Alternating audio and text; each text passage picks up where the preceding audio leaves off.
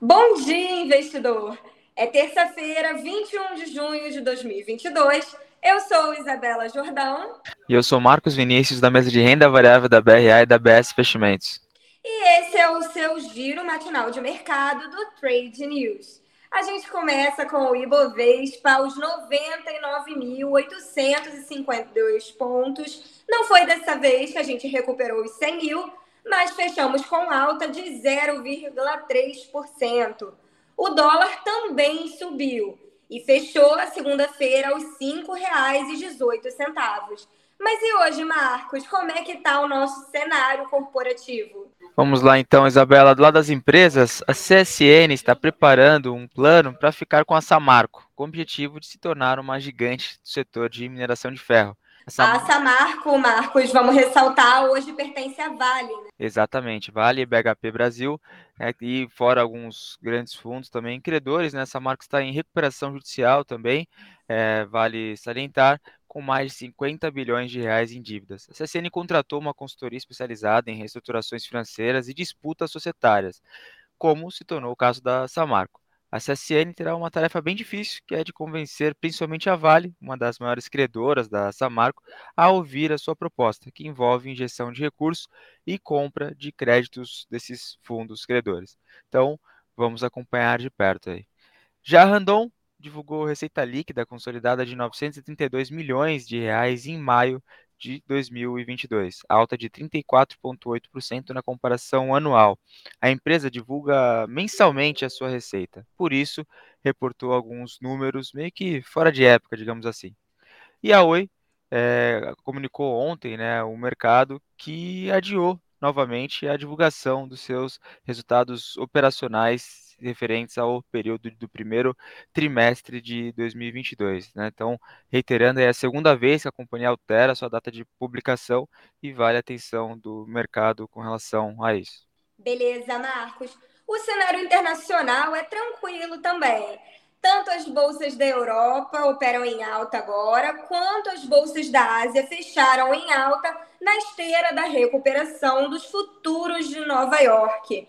Os índices futuros sustentam alta firme, sugerindo recuperação em Wall Street na retomada dos negócios após o feriado Juneteenth nos Estados Unidos. Autoridades do governo americano proferiram recentemente discursos mais conciliadores sobre uma recessão econômica não ser uma consequência obrigatória ou garantida do aperto monetário iniciado pelo Fed. O presidente americano Joe Biden reiterou ontem que não vê uma recessão como inevitável. Já o presidente distrital do Federal Reserve em St. Louis, James Bullard, também afirmou que a economia americana deve se expandir mais neste ano. Os mercados locais, no caso os mercados americanos, vêm de uma sequência de perdas desencadeada pela decisão de política monetária do Fed na semana passada, que trouxe o maior aumento da taxa de juros desde 1994. O reajuste foi de 0,75 ponto percentual e aguçou preocupações com uma possível recessão econômica global. Essa perspectiva foi fortalecida pelos apertos monetários na Suíça e no Reino Unido. A Suíça anunciou o primeiro aumento de juros desde 2007 e o Reino Unido fez o quinto reajuste dos juros consecutivo. Nesse ínterim, o S&P 500 à vista encerrou a semana passada na maior queda semanal em mais de dois anos, de 5,8%. Agora, no nosso radar de notícias, a gente olha primeiro para o que está movimentando a Europa e aumentando os temores de maneira generalizada no continente, que é a guerra na Ucrânia. O presidente ucraniano Volodymyr Zelensky disse que o país está lidando com negociações complexas e de múltiplos níveis para desbloquear os portos no país.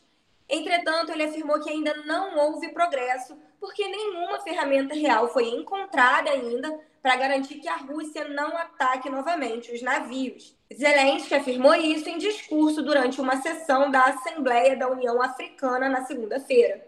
Dessa forma, é por essa razão que a crise de alimentos global deve continuar. Aqui no Brasil, a gente não se preocupa tanto com os alimentos, mas a gente olha mais para a questão do petróleo, principalmente diante da crise envolvendo a Petrobras.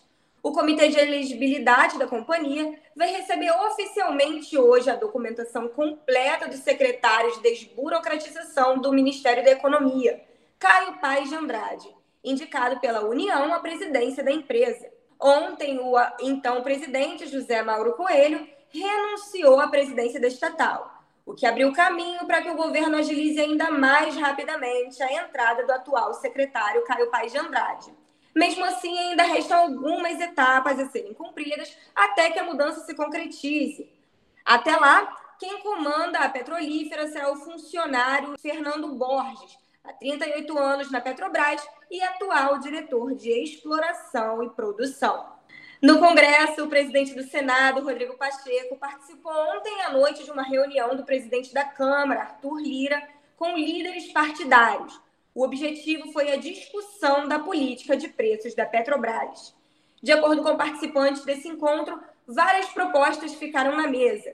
Dentre as principais estaria criar um fundo de estabilização dos preços dos combustíveis por meio de um projeto de lei com recursos de um imposto sobre exportação de petróleo.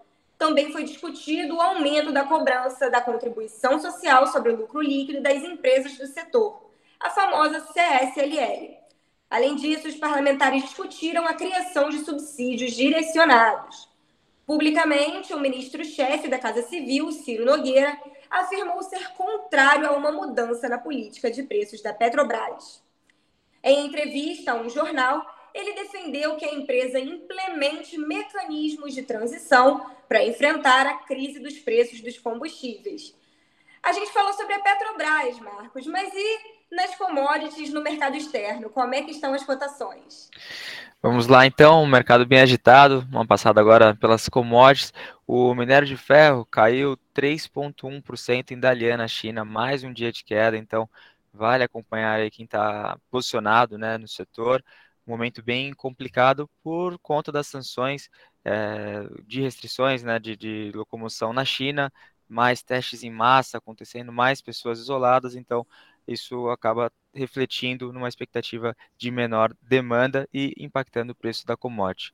E agora a gente dá uma olhada no petróleo, o petróleo WTI sobe, sobe 1,76%, com o barril sendo negociado a 109 dólares e 89 centes. Já o petróleo Brent, referência à Petrobras, sobe 1,06%, com o barril sendo negociado a 115 dólares e 31 centes. Você acabou de falar de Petrobras, falou sobre política de preço, então muita atenção, petróleo segue subindo, Petrobras né, não tem essa facilidade é, para repassar esse aumento de preço, então a gente pode ter mais notícias aí com relação à Petrobras.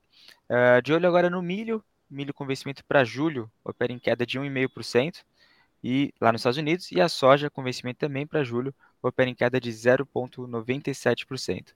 Dando uma passadinha pelas criptos, Bitcoin mais um dia de alta aí, recuperando parte dos últimos tombos, né? Os tombos fortes que a gente acompanhou recentemente, sobe 5,81%, sendo negociado aí na faixa dos 21.222 dólares.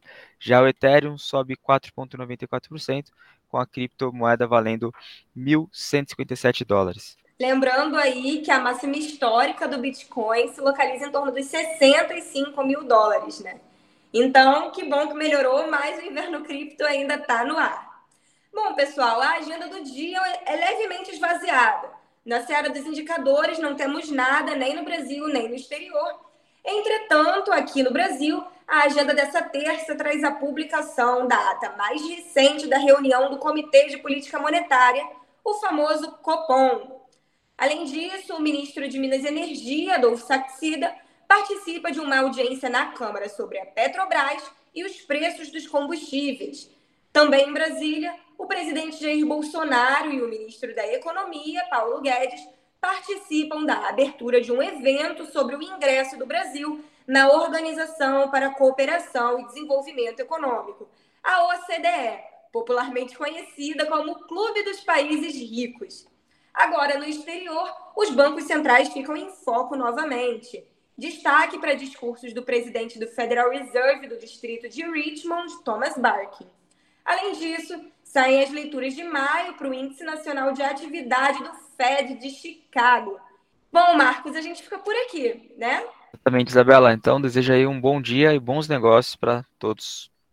Mais notícias você confere às duas e meia da tarde no YouTube da BRA com o Minuto Trade News. Tchau, tchau, pessoal! O Bom Dia Investidor é uma produção do Trade News, seu portal especializado de notícias de mercado. O Trade News é um oferecimento das assessorias BRA e BS